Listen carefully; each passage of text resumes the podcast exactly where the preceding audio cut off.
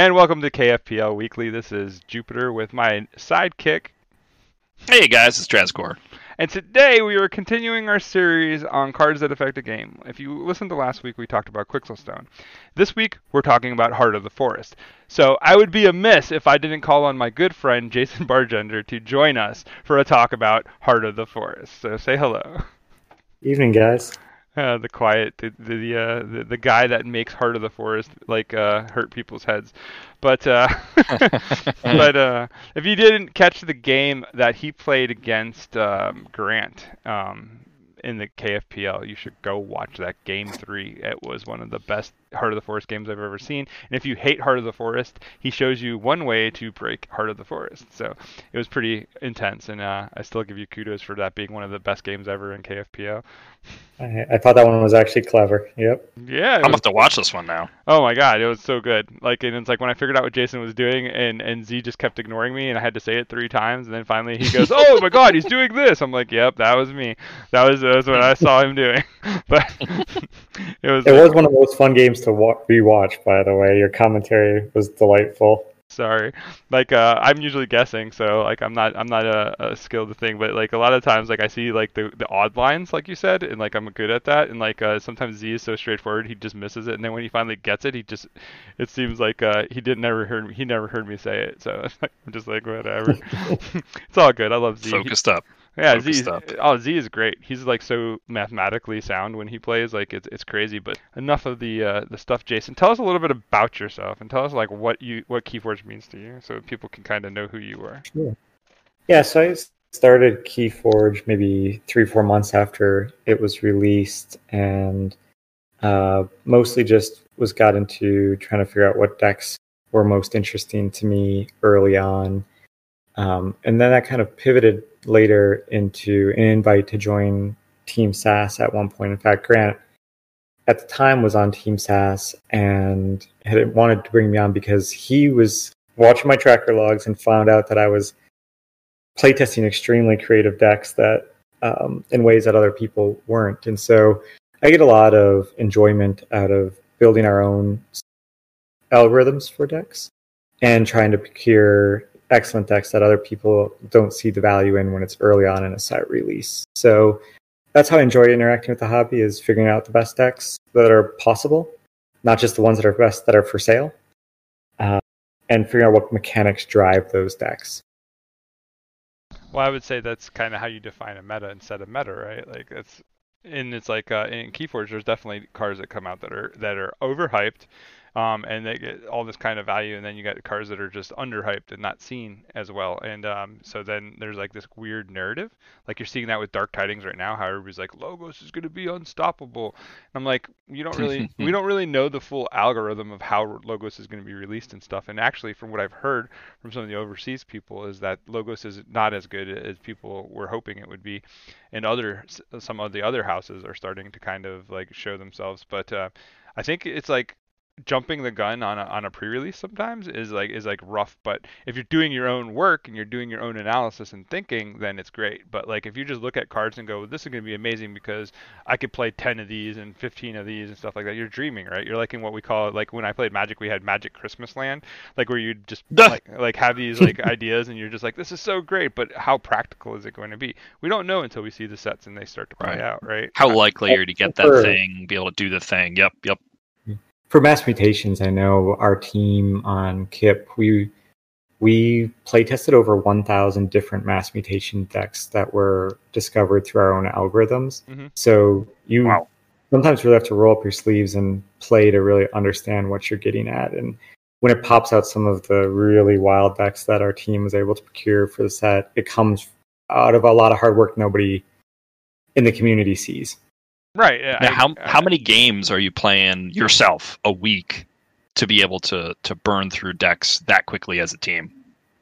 Uh, there's a big incentive to rush when a set is released. In fact, we usually start prior to a set's release by theory crafting ourselves and building our own algorithms behind the scene. Um, and then we playtest concepts as best as we can before a set drops uh, because we'd like to target between one and 2,000 play tested games within the first four weeks of a set release to refine our algorithm. And that usually gives us a pretty good jump over a SAS algorithm. So, like for example, some one of my decks is like a 91 SAS deck right now, but I bought it when it was 76 Mhm. the 1st Mhm. couple weeks of set release, and it's won multiple tournaments. So it, it's uh you know you get a lot of payoff for a lot of hard work. Yeah, that's that's yeah. Kind, that's kind of like where I've been too. Like I, I've like had decks like Inca and stuff where it's like when they first when I first got Inca, it was like in the 70s, like 78, like way back in the old SAS, and like it was like not great, but like now it's like up, in, like you know, it's like it keeps going up, like it keeps going up and up Mhm. because and that's the, like really if you're wondering how SAS is of value to you, it's like when you do find your decks that you like and stuff like that. If you have a deck that constantly goes up one or two points every SAS update, that means you did a well a good job of defining something that SAS was missing, right? And like that means that you have a better eye than maybe some other people. Um, if your deck is going down in value, it's because you overhyped cards that you looked at that you thought were going to be great, and they ended up not being as as as uh, as broken as people think they were. And some some cards even like like I would say Amphora Captura is one of these cards where the card is actually brilliant and Curia Curiosora like those are those cards are both brilliant, but they have a very finite like type of play line that you need to play with them kind of. And like so like some decks they highlight and some decks they don't. And with that said like I we could transition to heart of the forest because this is exactly the the problem that heart of the forest has i think right jason? Yes, heart of the forest is a is a serious challenge getting its SAS ratings right because of the nature of what makes it powerful. So it tends to be chronically undervalued by SAS, but that's that's not a that's not a strike against SAS. It's a more of the nature of it being really peculiar relative to how cards are typically evaluated. or is It's it, hard to score, right? Very hard Yeah. to score. Or or is it a product of the sum of decks versus the value of a good Heart of the Forest deck? Because the biggest problem I have with Heart of the Forest is that a lot of the decks don't have a win con. Like they Yeah. just they don't have a way to like play Heart of the Forest in in because like if they have no artifact removal and you play Heart of the Forest, the game should be yours. Like you should have a way to win. But yeah, that doesn't happen often, and that's where most of the hate for Heart of the Forest, I believe, comes from. How, what would you think of that theory? I think that's fair. I think I used to say that Heart of the Forest is one of the worst designed cards um, in Keyforge, maybe even the worst designed card. But I, I guess on further reflection over time, I think well, I would refine that statement and say the supporting algorithms to the Heart of the Forest are what make it so poor. The fact that it doesn't require algorithmically a key cheat to be a part of the mix. So mm-hmm. therefore, I've played a deck with no key cheat where I wild wormhole into a heart of the forest, and neither deck had. I didn't even play it on purpose, and all of a sudden the game state was irrevocably changed and unwinnable if no one wanted to win the game, like wanted to push the game to end state. So like that's a serious design error with it. But that's not something that's something you would see more in casual play.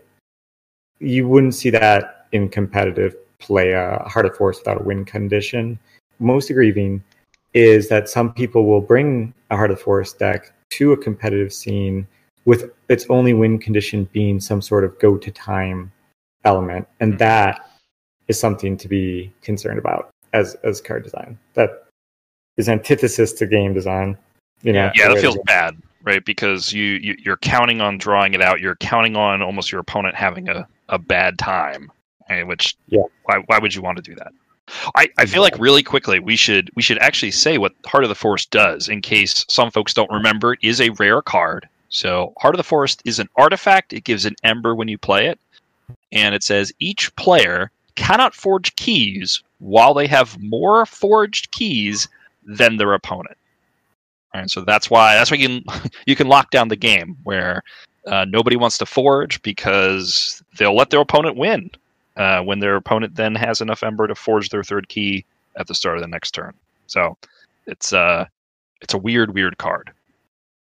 Yeah, and I think that a lot of times when you're playing Heart of the Forest too, like um, I think the best Heart of the Forest decks are actually quite aggressive. Off the go. Um, and then like they, it, and when I say aggressive, it doesn't mean that they're generating amber. I think like one of the biggest detriments in any Heart of the Forest deck is your raw amber count. Like if you have too high of a raw amber count without effective spells to go with it, like you're just hurting yourself like really bad. Like that, that's when the deck kind of feels bad all around for you, and like then you get mad at Heart of the Forest because you're just like, I don't know how I could win with this deck if I'm making all this amber and I'm making being forced into keys.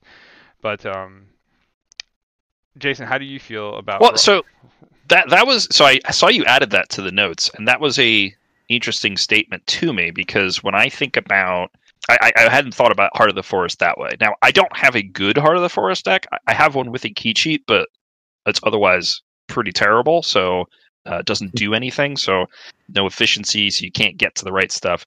But um, but I think, oh, I, I want to have a decent amount of Ember because I want to put myself in a position right where they have two keys, I have one, and then I want to forge the beginning of my turn, and I want to burst. I want to play a whole bunch of Ember and then key cheat. So so why don't you want a lot of a lot of Ember in your deck? Well, I'll respond and we'll let Jason the pro talk about it. But like the reason I don't want a lot of amber in my deck is because then, then what happens is if I'm behind, it makes it impossible to catch up because like anytime you play amber, you're basically detrimenting your position with Heart of the Forest, and like then your opponent has ways with Saurians and other cards to give you amber or to find ways to create amber for you, and then you're just put in a position where you lose. Um, and so well, high raw amber means that like at some point you're going to handcuff yourself from your strategy if your strategy isn't super direct, like playing Nature's Call three times with two Chotas or whatever, like which doesn't exist, but you get the idea. it almost exists. what? It, it almost exists. There's a there's a double Nature's Call with multiple full moons where you can play Chota three times. That yeah. does exist. Yes, I know. but um, uh, so uh, so I think you know macro picture. The way I've always thought of Heart of the Forest, and, and one of the ways to categorize is I think we've already touched base on the Heart of the Forest that doesn't work deck, right? Mm-hmm. But then there are categories or tiers. I used to do a tier list of Heart of the Forests that did work, but worked to varying degrees of efficacy. And somewhere at the bottom of that list is I've got a Heart of the Forest and a key cheat, but I don't have a good burst mechanic and therefore I have a very very hard time going from key two to key three in almost any game state. And that's maybe one of the lower ones, and you could I could explore each tier, but that would be one of the lower ones. A little bit higher would be I've got a good burst mechanic, I've got the key cheat, but I have a really slow efficiency deck. And so therefore I may not be able to get to my heart of the forest. There's another layer of issues. Mm-hmm. Another tier. Another tier might be one that says I have a good uh, burst mechanic. I also have a key cheat, and I have a good F in my deck, good efficiency, um, so I can get there quickly and reliably to create a Heart of the Forest game state. But hey, I get hit by some any R at all in the game, and my deck collapses. And then the final top tier decks have all of those components. They have good efficiency, they have the key cheat, they have a burst condition, and they have what I call artifact insurance. But that typically is just two cards. It's either a Nep Seeds or a Glimmer. That means if someone hard R's my heart, I can yeah. bring it back mm-hmm. and I can be protected against a lost condition. Mm-hmm. And so you're looking for completeness of deck. Uh, and so, depending on your level of competitiveness of your Heart of the Forest, will kind of tell you where you're sort of tiered out in there. And and the best decks, of course, have all of those things, and some, a few, also have the ability to key cheat multiple keys at the end of the game, not just one, mm-hmm. which allows them to play around cards like Control the Weak, Stealth Mode, different cards that could lock them out and force them into a game loss condition. So there are different levels of completeness to Heart of the Forests. Um, I would theorize that, like in the minimal, like I know, like I, I'm curious from your standpoint, but I would theorize that the number one loss condition for like Heart of the Forest decks is basically your opponent, like not having a key out and your opponent getting you to that second key, and then you're basically stuck in limbo between key two and three, where they're able to sneak in and take a victory. I, I'd say that's probably the the most common thing that I've seen with Heart of the Forest. A little bit that I've seen it. But you can usually play around that by I guess what you'd see if you watched me play often would be I'll often discard cards that have amber pips or generate amber on Right. them Mhm. to control my amber in the game Mhm. so as to not be forced onto keys if a, if a deck is good at exalting or pushing amber Mhm. onto my deck. Um, but that's very specific to the matchup. I think one of the things that Heart of the Forest I've, I've seen from the most is a low F version of a Heart of the Forest where you bottom deck your Heart of the Forest and your opponent blitzes and wins out by turn six or seven, and you just couldn't cycle your deck hard enough Mhm. to get to a Heart of the Forest. That's one of the most feels bad Heart of the Forest experiences. If especially when your opponent may not have any answer, and you just you know if you just play it, if the game is over. That's that's a pretty tough spot. So we benchmark as a team Heart of the Forest um, on turns to heart play, which is a really interesting way to benchmark it, and that's driven by underlying efficiency of the deck primarily.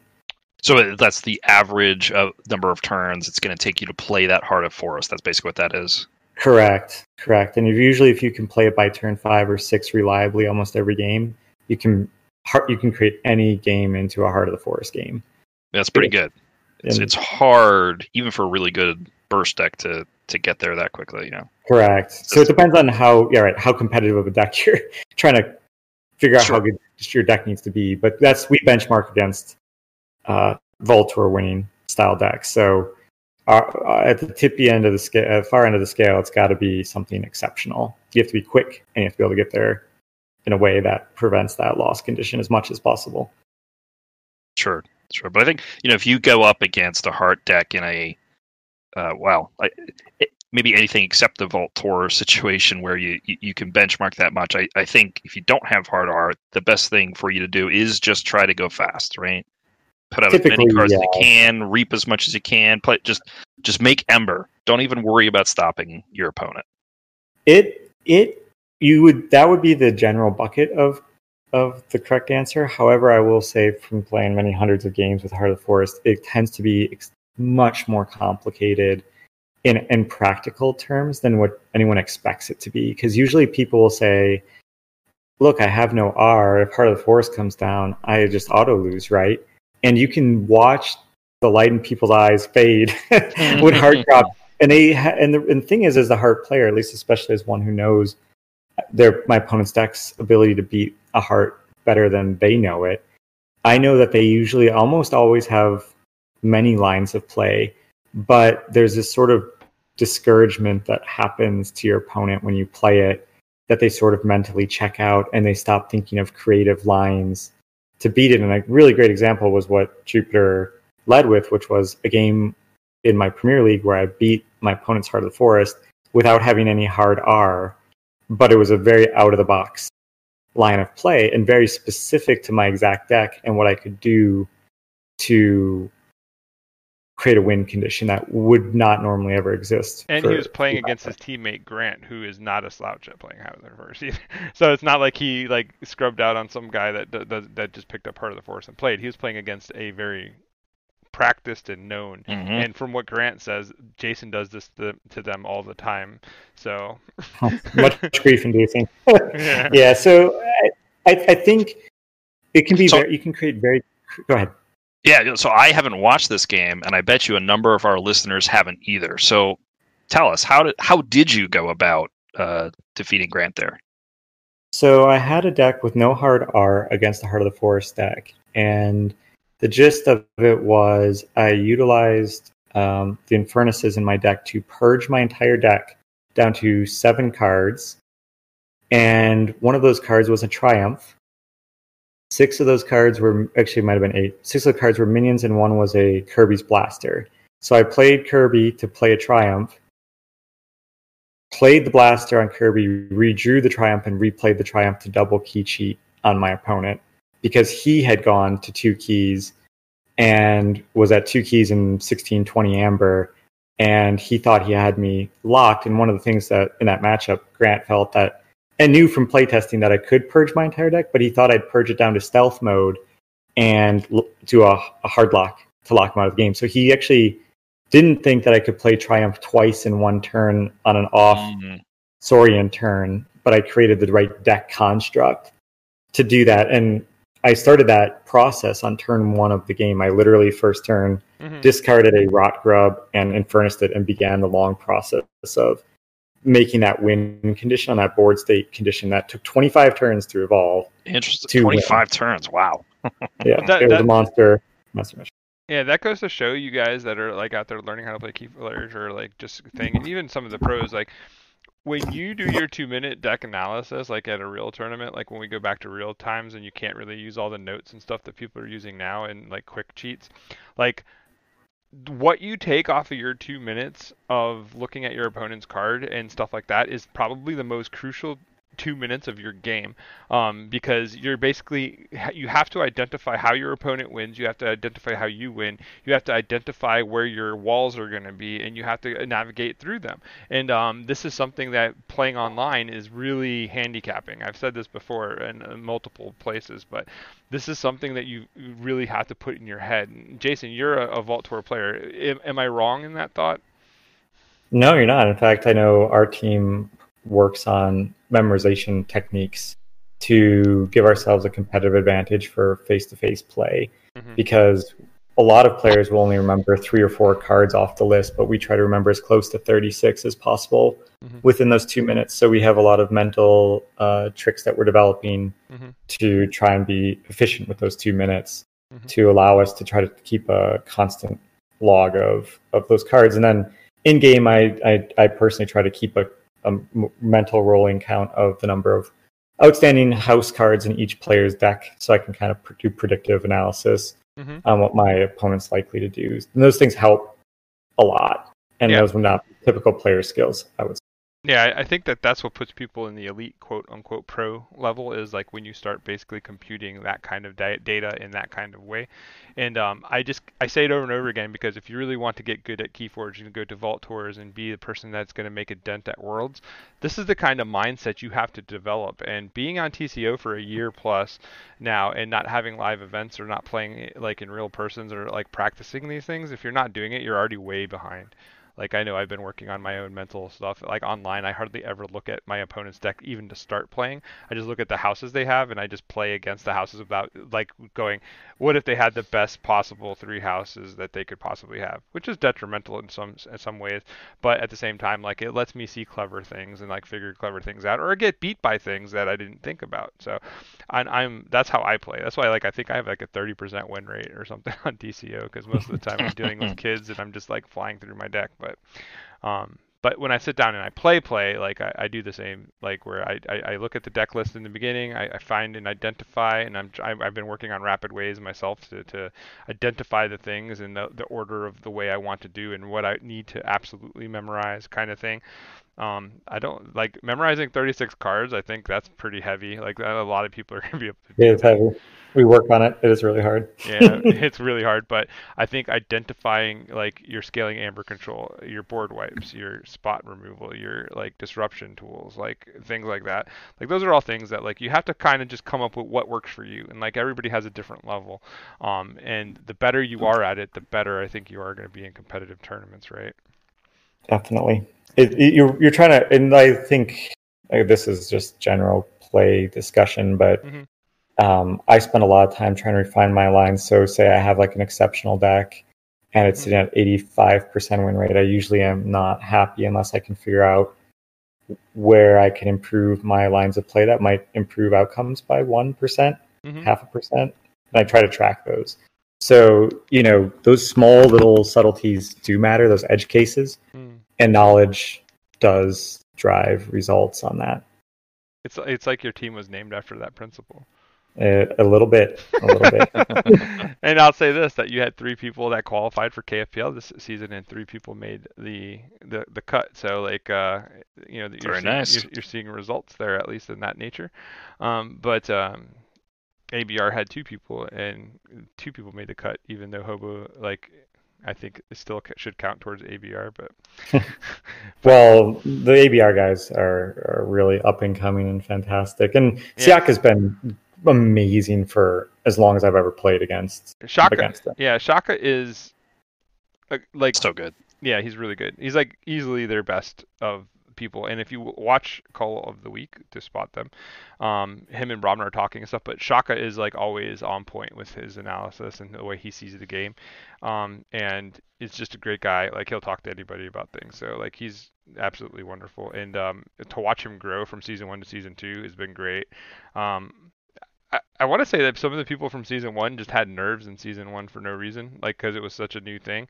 But um, because like this season, like some of the people like did like some people took it way more serious than others, and like you could tell. And then like like it seems like halfway through the season, people like woke up and were like, man, this is gonna be hard. I need to push. Like like I don't know. Like I'm pretty happy with the results, and season three is gonna be even more fun. So I'm excited for that. Speaking of which, you're qualified for season three, so congratulations. I know, I'm excited about that.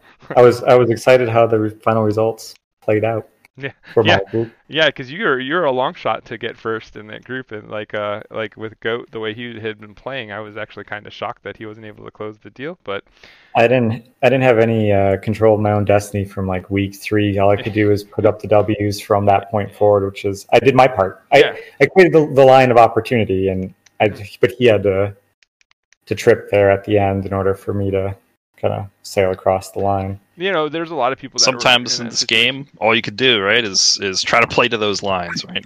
yep. Yeah. Figure out that's I mean, all I could do. Look at Rodion. So- like So, like, uh, if you talk about, so take it back to Heart of the Forest. So if we if we think about, hey, your op- you you come in, you see your opponent has Heart of the Forest, right? We talked about a couple of key things out of the gate, right? Your key cheats, whatnot. What are the second tier cards that you're looking for in your opponent's deck if you're trying to think about how do I beat this guy who's bringing this Heart of Forest? Yeah. So someone brings Heart of the Forest. I think one of the, the, keys to recognizing a Heart of the Forest matchup, and this this cuts both directions. One is um, people either fixate too much on Heart of the Forest or not enough on Heart of the Forest in the matchup. So you sit down, you read the card, and you're like either dreading the card and thinking only and exclusively about it, or you're thinking nothing about it. and as the Heart of the Forest player, what ends up happening is it's only a Heart of the Forest game when the Heart of the Forest player determines it's going to be a Heart of the Forest game. And so if my opponent overplays one strategy or the other, ignore Heart of the Forest, play too much into the Heart of the Forest, then I can pivot at the right moment to create the maximum stress in the game. And so a good example of someone who overfixated in the Heart of the Forest was in my Premier League match. I had an opponent who held Poltergeist for 11 turns. I never played Heart of the Forest, but they chained themselves 11 cards. And if you think about stepping into a Premier League level game and chaining yourself 11 cards, it's going to hurt, right? On the flip side, like you said, if you just blitz Amber, then and you don't think about Heart of the Forest and you play through, maybe you have a hard R but you just play through it, you drop it right away, and you have to rely on getting back through your second deck cycle, you may lose the game because you overextended into a strategy. And so, uh, Heart of the Forest punishes people who are unfamiliar with how to sit down and play a Heart of the Forest because they don't have the expertise to be watching how the game develops and they play too hard into a strategy. That tends to be the case. So when you're sitting down, you have to think carefully about what your Heart of the Forest opponent is attempting to do. If you can look at how do they want to build their end game state condition, what things need to fall into place for that end game state to happen, when do I think they're playing too slow, too fast, efficiency lines I'm talking about, how should I push? It's a much more nuanced gameplay state than people give it credit for because they view it into a binary. And so, as opponent to Heart of the Forest, you need to really consider the play out and real time adapt to how the play out is working. That fog of war element to the game in the match that people almost always get wrong tends to make it so that the Heart of the Forest player has an extremely outsized advantage over the non Heart of the Forest player because of the lines taken in game and they don't even realize it and it makes for a feels bad experience but the reality is is oftentimes the non Heart of the Forest player has some viable lines isn't sure how to play them or execute them and it gets punished for them. Yeah, that's that, that's been my experience Yeah, and in your description, something I think that uh, we could take away from that is very important to the way that games are played is that um, a lot of players like get caught up in the type of deck that they're playing. They want to be a rush deck, or they want to be a mid-range deck, or they want to be a control deck. And um, a lot of decks in Keyforge have multiple ways to be played and like different ways to go, but they seem to fixate, like you said, on that like binary line. And I think that's a product of the way CotA played, right? Because I think CotA was very binary in the overall way that it played. And then like we started seeing advanced like aoa started advancing the technique right? And then worlds collide came along and advanced it even more and mass mutations even more.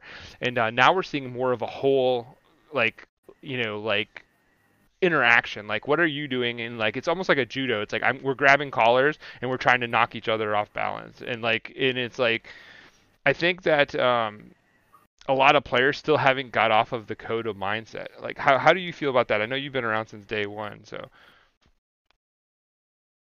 How do I feel about that? I think that's a pretty good analysis, um, and I think that that tends to be true. And so I would say when I play Heart of the Forest, one of the, the tests I tend to use is I take lines just to see how my opponent will respond to them. Sometimes, like for example, uh, I might blitz and try to gain a bunch of amber just to see if they hit a panic button, hmm. or to see if they're just like tuned out, thinking that it's only Heart of Forest and the amber doesn't matter. And then I decide at one point to break the game one direction or the other. Do I break into just a normal game of Keyforge, or do I pull back at the last second? And I gauge their reaction to what I'm doing, and then I punish or try to punish for a miscalculation. Um, and I think that it can work both ways. But it becomes very cat and mouse in a Heart of the Forest match, more than even most matches, which is like most matches tend to be more technical, but because Heart of the Forest changes the nature of the, the game completely, it tends to catch people off of guard, off guard. And you know, I lean into that in my playouts a lot. Yeah, and in, in, this series, the cards that we're talking about, like the Quixelstones, the Heart of the Forests, and you know the Curious Sores and stuff, these are cards that basically the reason we're we're highlighting them is because they're hard pivot cards. They're cards that like when they get played, they're being controlled by one of the players that is just changing the landscape of how the game is played. Um, this is kind of like with Dark Tidings, the Tide counter coming into play. I think it's going to really hurt older sets because they're going to have mechanics that can deal with tide counter and like make the tide counter play to their favor and that could be huge. I don't know because we haven't had time to play but i think that that is, that's kind of like why we're having this series and discussion. But uh, what do you got for us Draz? like uh... so i'm i'm curious actually. When when you were were talking i was just thinking about how you were describing manipulating the game or at least or at least very much reading what your opponent is doing. So so I'm imagining now you have Heart of the Forest, and you know you you look at your opponent's deck list, and you see they got one Poltergeist or one Hawk or something like that, and that's mm-hmm. it. Are you playing to try to detect when they have it in their hand and play accordingly? Are you trying to just set yourself up to um, um, try to force them to play it early and cycle back? Like what what what are you trying to do there? Um, well, you're talking things can play out a million different ways with even just one hawk. Let's just say they have a hawk or a poltergeist because those are pretty straightforward. Um, I love to try and play parts or artifacts because my decks tend to be artifact heavy that can try to bait it out. But the thing I look for is do they take, say, a this turn, but they seem to play an oddly low number of discards, right? For the, the turn that they want to take and, and, sort of implies that they're holding a card back. So yeah, I tried to read them and you can kind of tell this is kind of from old poker days, but you can kind of tell if people are getting nervous or they're showing some anxiety about, you know, how they're responding. So there is very much an element to trying to get a read on what my opponent wants to do. And then if I do think I have a read on them, I'll play do the play out in a way that creates the most discomfort for them. So if I think that they're holding poltergeist and I think they just got like a hard, tight grip on it, and I know that they're chaining themselves, if they're not bursting far enough ahead on amber, I will also chain myself because my deck's building towards a structural and game state that I like, typically faster than their deck is, or in a way that their deck isn't prepared to deal with. On the flip side, if they do a playthrough, they just drop the Geist, I totally pivot my strategy, you know, because I want to beat them before they're likely to redraw that card in a certain case. So it is very subject to what they're doing and what I think that they need to do. And if I think like they play the poltergeist too early, I will definitely lean into that because I know the number, like in the deck that we're talking for my Premier League deck, I know it wins in 12 turns on average, and I can kind of gauge pretty effectively in the first three to four turns to know am I ahead or behind that 12 turn playout average. And so I can figure if they're going to deck cycle or not. And I know if they play the poltergeist, say, too early and they're not going to cycle back in time, I can take different lines to set up for my endgame state than I would if I think that they're holding it and I need to be mindful of the deck turns. And so I like to play it when uh, right at the end, if, if they're chaining themselves, I like to play it in such a way that when they respond, they're doing it on their deck turn and the Geist is out for an entire next next deck cycle. So there's a lot of subtlety to everything. People again think that heart tends to function a binary way, but you win and lose matches a lot on this sort of chess-like game that gets developed, even with somebody with an answer, um, and getting a having good awareness on how the play out needs to proceed. And it, it does take a lot of play to really understand that. And the the penalties I remember early on when I first started doing heart decks right after AOA was released, the severe penalty for for playing a Heart of the Forest deck poorly is like instant loss. It is extremely poor. You can turn a auto win matchup into auto lose because as a heart player you made a misplay. And so some people think that, hey, I just dropped my Heart of the Forest now I'm on easy street for the rest of a game if the game looks favorable. But it is not usually that way at all. It's usually a really intense day, which is what makes it a challenge at a Vault Tour, for example, because you know if you're going to go play at a Vault Tour with a Heart of the Forest deck, you're going to be playing 30 minute games probably all day long. And every single card and every single decision you're making the entire way through, the entire day, is going to matter. And you can easily throw a game by making a play error. And that creates a lot of continuous stress through day and it's exhausting to play. It's the most exhausting deck archetype I think you can take to a Vault Tour because it is so punitive if you make an error and your opponent exploits it. Now typically your opponents make the play errors, but you can't play you can't play down to an opponent playing ineffectively because they could still hit you with the wrong thing because you played sloppy. Um, so it doesn't really afford you much mental respite through the course of a day.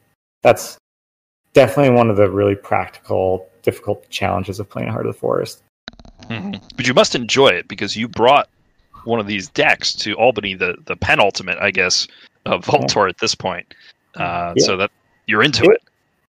Yeah, well, I like to win. so you'll you'll you'll do the long games if uh, if you like to win. Yeah. Yeah, yeah. I mean, uh, that Vault Tour was a su- survival, and uh, Mother, the name of the deck that I played, went five zero, but I didn't play it in day two, um, just because I didn't want the binary uh, nature of some of the matchups for day two. Got it. Uh, but but it, it was a great deck for that day. It didn't lose any games, and and I would say to Jupiter's point, you know, Jupiter had a deck that could beat me, but I would say three out of five of my opponents that day had decks that could pretty reasonably beat Mother, but it went five and zero. Oh. That just tells you Practice. how flat-footed it can catch people. Yeah, practice. Like I had no, I was out of my element with it because I had not really put work into it. So like I had no idea where I was going. I was like clueless, as far as like I was like I know there's things I should be doing and getting to, but if I don't get to them, and he drew really well too. Like he drew his memory chip early and like was just putting it on on me, and it made stress, like he said, like and then the stress got in my head, and I'm just like, I know I need to do things, but like, what do I need to do? And then I'm second guessing my choices and stuff, and that comes with being ill prepared. Um, so again, note: make sure you play the decks that you know how to play. like, it's very important. that, and I think, um, you know, Heart of the Forest has a stigma in the community, and I think that's a little bit of a shame because it does actually the community a disservice. Because, and that's why I wanted to take this interview, and I like to take interviews after mm-hmm. the Heart of the Forest games in the Premier League because what I really want to encourage people is not to be scared of the deck, but to understand it. Because if you understand it, you'll perform better against it. Mm-hmm. And people realize it's not actually as scary as it seems, and it doesn't deserve the negative stigma that it does that it typically gets. And people sort of build that fear element up about the card, mm-hmm. and it's like a self fulfilling prophecy. People ban it from events, and then therefore people don't know how to play against it. And then when they do play against it, because they don't know how to play against it, they underperform, and then that sort of creates this loop where people put in a box, get scared of it, and of course that gives me an advantage in a in an event. But I'd rather see the community get educated and understand how to to beat these decks and, and how to sort of understand them because they do create really great puzzles to play in. People may not agree with me on that, but I think they create fascinating in-game state puzzles mm-hmm. where you get rewarded for outthinking your opponent, and that's really rewarding for some people. Yeah, I, I agree with that sentiment as well, and I, I think that part of the idea too is is that like we're asking like people like maybe casuals or whatever to basically look at the competitive lines and say you know, like I'm not overly competitive player. I'm I'm a I'm a semi-competitive player. You're a very competitive player, obviously. Um, and like uh, you know, so like I kind of teeter on the line, so I can kind of see both sides of it. And I think that what we're asking people to do is like to think for themselves. And I know that sounds crazy, but like the idea is that a lot of people, a lot of people like they listen to somebody and they basically go, well, this person knows what they're talking about, so they must be alpha like oh, Omega, like like SAS, right? Like oh, SAS has to be the end all of uh, be alls and stuff. And I think SAS has value. Everything that anybody says has a value because it gives you a perspective to think about. But in the end, it's your work ethic and it's the things that you do to prepare yourself that sets you ahead of everybody else, right? And like um like I said in Albany, I was ready to go with Inca. Inca had all the reps. She took me to four and one, and then like or or three and one, and basically then from there out I didn't win a game, and all I had to do was win one game to make day two, and I couldn't win a game because I was playing two decks I was not familiar with, and I basically stepped on my own toes and didn't play decks that I knew.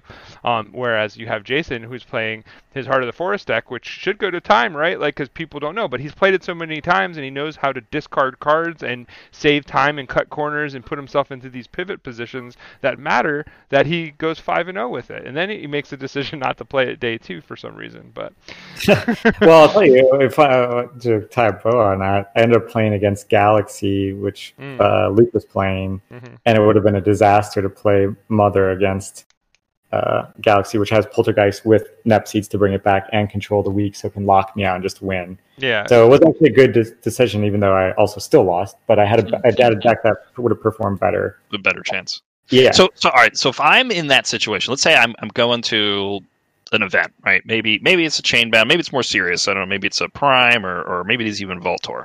If I'm looking at my opponent's deck. They have a Heart of the Forest. It looks it looks solid. I'm looking at my deck. I don't have hard R.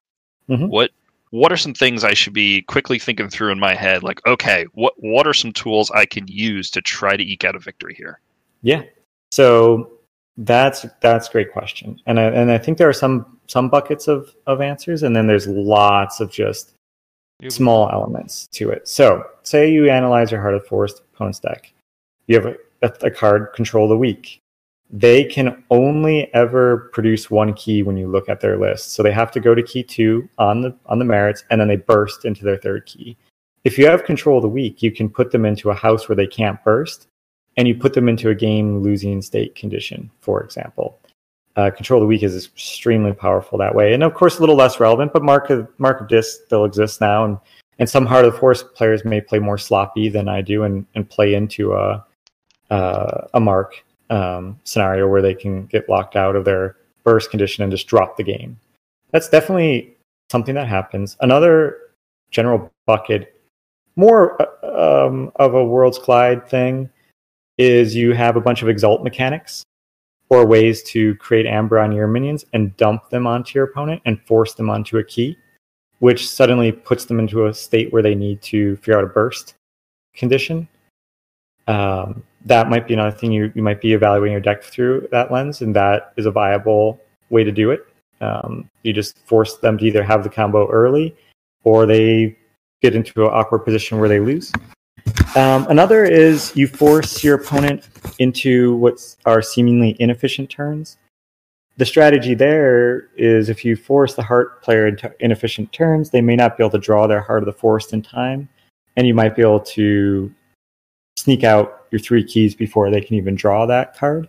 That one may sound a little bit like luck, but sometimes that is your your best line to play if you're evaluating a the Forest deck and you don't have any hard R. Other ones that are sort of akin to um, the control weak is if you have stealth mode, for example, um, you might be able to just block them out from using their actions on their burst turn and force them into a game losing condition. Um, you might have a Eaton's Jar when you can block a part of their combo that allows them to burst into a win condition. Uh, and, and also that, that one might look like a little bit more hard R because you might just be able to block the heart of the forest to begin with. Um, but it's good to mention because if if you, they get out heart early before you get your jar, you still have options. Yes, you do. You're definitely not out of it if you know how to break the combo. And that and that again goes to maybe what Jupiter was saying was like if it online you can have perfect information, but against uh, in real life after you had your two minutes, if you forget how that heart of the heart wants to burst on you, and you don't know what elements you're exactly looking for of what they're how they're going to finish you off, it puts you at a serious disadvantage. So that's why paying attention to understanding how much amber they can burst with, how many keys they can cheat, really does matter um, to you. And one of the one of the ones ways I've seen it do is also make keys cost a lot. Um, you know, some a lot of say Chota slash key charge versions of Untamed or a Heart deck only can create so much amber in one turn.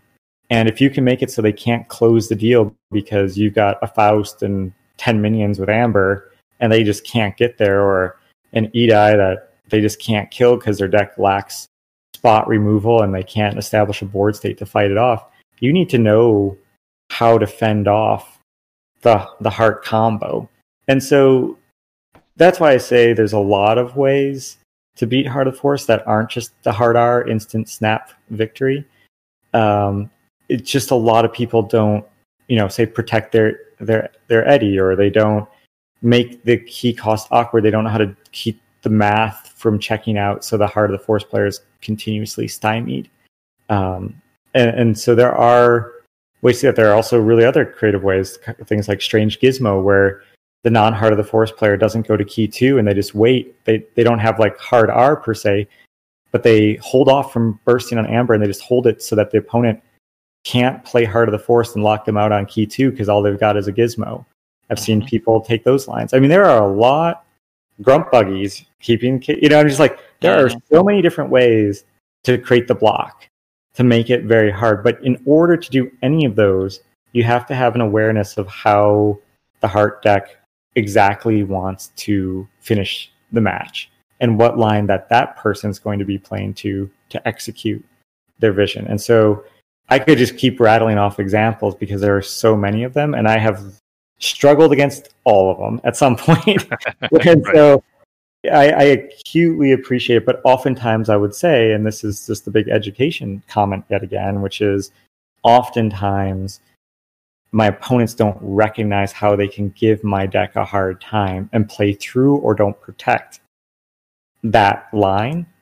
And once I get through that that that challenge, I, I'm set to to win the match, um, and I watch for it, and I know it better than they do.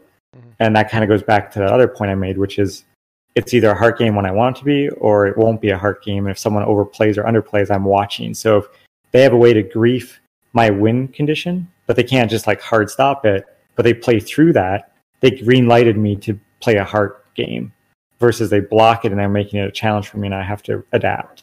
So again, those those examples are, are almost endless. There's so many ways to do them. Um, just it's very much up to your own deck. So you have to have an awareness of how your deck could block the win condition of a Heart of the Forest. Yeah, this, yeah, it's interesting, right? Because I think a lot of players don't want to play against. They don't want to practice against the Heart of Forest because uh, why do I want to play a Heart of the Forest, right? So they don't get practice with that counter.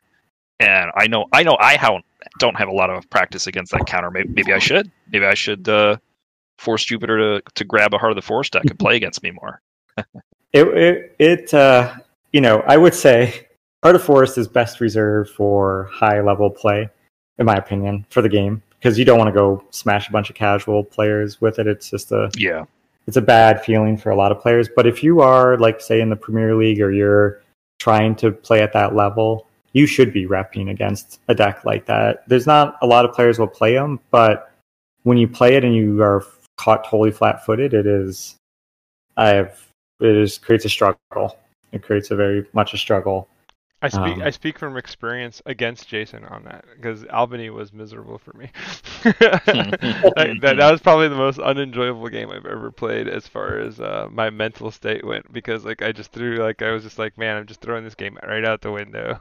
like I recognized that I could win that game. I just had no clue how to execute it. So Yeah, and once you're tilted, then you're not evaluating it through like a clear lens, which is what I saw you do. Like that's what happened. I, I before we started the game, I said, "Well, I think you you've got what you need to beat me here," Mhm. and I did draw uh, in a way that made the obvious counter not work. Mhm. But you had some additional counters. But Mhm. I think you were so uh, tilted because of the know- play out. Yeah, I just didn't know where I was going, and then I totally forgot about Chota, like because I was like so tilted, I for, totally forgot. I was like, oh yeah, he's gonna Chota me out. Like I didn't even think about it. I was already past Right. the point of I was checked out like long before that. Yeah, and that happens. That happens. I had I had another game uh, in that same event where my opponent generated had a pile of two keys and ninety plus amber. yeah, that was Jay. Yeah. That was uh, big foolish big J, Yeah. right? Yeah. Yeah, I remember talking to him. He was telling me about. I had so much amber. it was, and I've never seen someone happier in a game of Keyforge than he was. Just he stole like twenty amber from me in one turn. I did a knowledge's power for like twenty five amber. It was it was, it was amazing, and you've never seen someone happier. It was it was incredible, and it was his loss was inevitable, but it was he enjoyed every moment of the. he was gonna he was gonna make it last as long as it could. Oh, it was it was joyous. I, I, I never had that much fun playing with my deck. I think somebody told me in that game though he had a pocket to win and he missed it. Like there was He did have he, he had a line, but he was so fixated. This again, he was so fixated on he. He had the subtle uh, the chain gangs, and he was just having a great time stealing like three ember from me a turn, making me discard half my hand. But he had actual legitimate lines um, that he could have could have explored there. But they were uh, they were unusual lines, and they weren't something that you would normally see. And he was so in the groove, playing twenty turns in a row, just making me discard my half my hand every turn.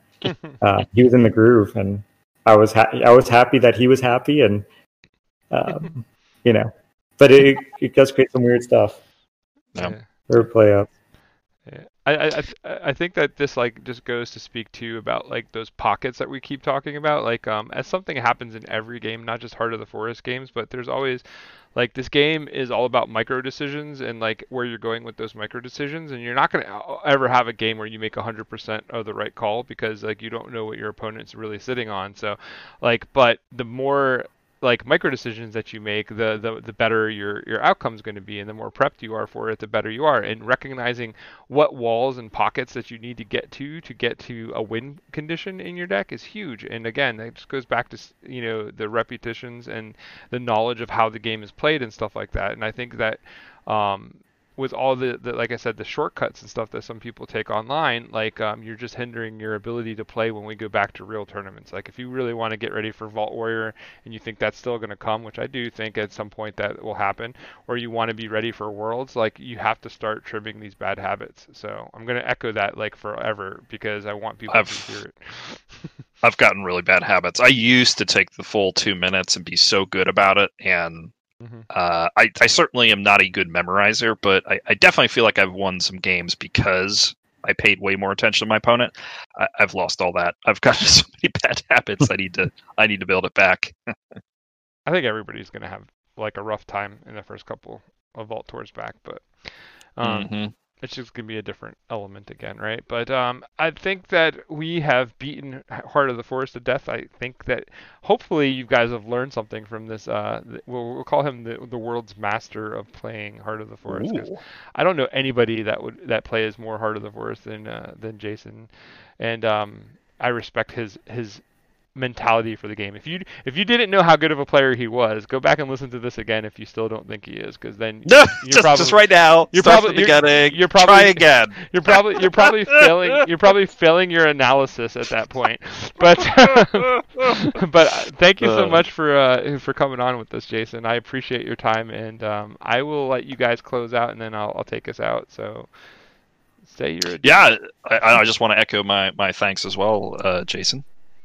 Oh, well, I appreciate you guys having me, and I'm I'm glad we could have a really full length discussion on this uh, this card and and some of the broader concepts in the game. It's really enjoyable.